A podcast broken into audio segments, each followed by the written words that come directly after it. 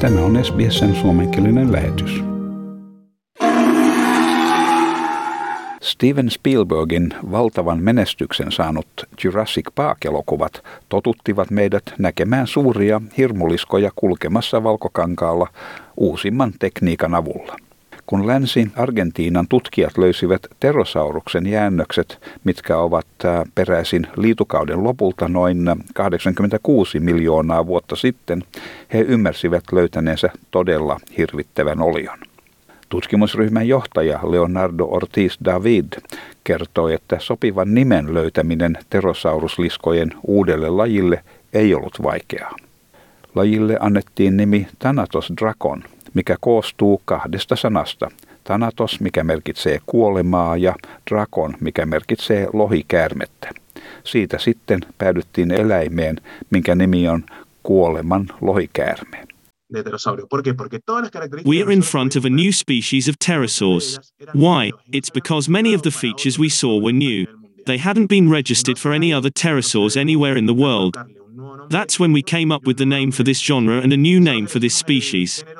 We chose the Thanatostracan genre, which comprises the two terms Thanatos, meaning death, and Draken, meaning dragon. We thought it suited it, since we are talking about a gigantic flying predator. So, he is the dragon of death. Tutkijoiden mukaan Thanakos Drakon on merkittävä siksi, että sillä oli poikkeuksellisen suuret luut, mistä voi päätellä, että kyseinen otus on suurin Etelä-Amerikasta koskaan löytynyt terosaurus, ja että se on myös muualta maailmasta löytyneiden suurimpien joukossa. Sen siipien kärkiväli oli yhdeksän metriä. Tohtori David sanoi, että se oli ensimmäisiä lentäviä selkärankaisia. Pitkään ennen lintujen ilmaantumista maailmaan tämä valtavan suuri otus lensi vapaasti, saalistaen ruokaa ja lisääntyen. Entonces los pterosaurios nos plantean So, pterosaurs opened two ways to understand fauna from old times. On the one hand, we can take that they were astonishing animals. We don't have any up-to-date register of any close relative to this species, not even one with a body modification akin to these beasts. Michael Habib on Pittsburghin Chatham-yliopiston biomekaniikan tutkija. Hän sanoi, että Pterosaurukset olisivat olleet uskomattoman näköisiä lentäessään. Niissä yhdistyi klassinen matelia, lintu, kirahvi ja lepakko yhdessä ja samassa oliossa. Would have been a very bizarre animal to see fly above you. This kind of strange amalgamation of um, a classic modern reptile, bird, giraffe, and bat, basically, kind of all squeezed into one. Very, very unique animal. Michael Habib kertoo, että muita terosaurusfossiileja tutkittaessa on syntynyt käsitys siitä, miten erikoinen eläin terosaurus todella oli. Sillä oli ontot luut, voimakkaat siipilihakset ja vahva lähtömekanismi. Se oli yksinkertaisesti eläin, joka oli täysin sopeutunut lentämiseen.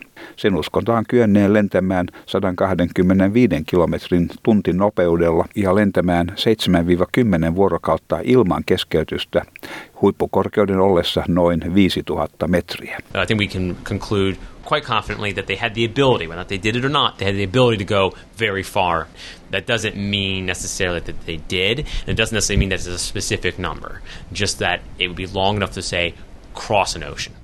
Bernardo González Rigao, joka on yksi Argentiinan fossiilin tutkijoista, sanoo Thanatos Dracon fossiilin löytyneen Andeja vanhemmasta maakerroksesta – Tämä oli todennäköisesti vedenalainen maakerros, mikä oli olemassa jo ennen Andien muodostumista noin 86 miljoonaa vuotta sitten. Los ejemplares de Thanatos dracon fueron encontrados The Thanatos dragon eh, specimens were found in Cretaceous era sedimentary rocks. In other words, they come from the Mesozoic era. Materials were preserved in silty argillite rocks, made up of clay minerals. They were probably formed in flats flooded by the river systems close to that period's river courses. We are talking about 86 million years ago, when the Andean mountain chain had not risen yet. Pterosaurusfossiilit ovat äärimmäisen harvinaisia ja siksi tämä löytö tarjoaa arvokasta tietoa salaperäisestä ja pelottavasta dinosauruskauden olennosta. Tämän jutun toimitti SBS-uutisten Alan Lee. Haluatko kuunnella muita samankaltaisia aiheita? Kuuntele Apple, Google tai Spotify podcasteja tai muuta suosimaasi podcast-lähdettä.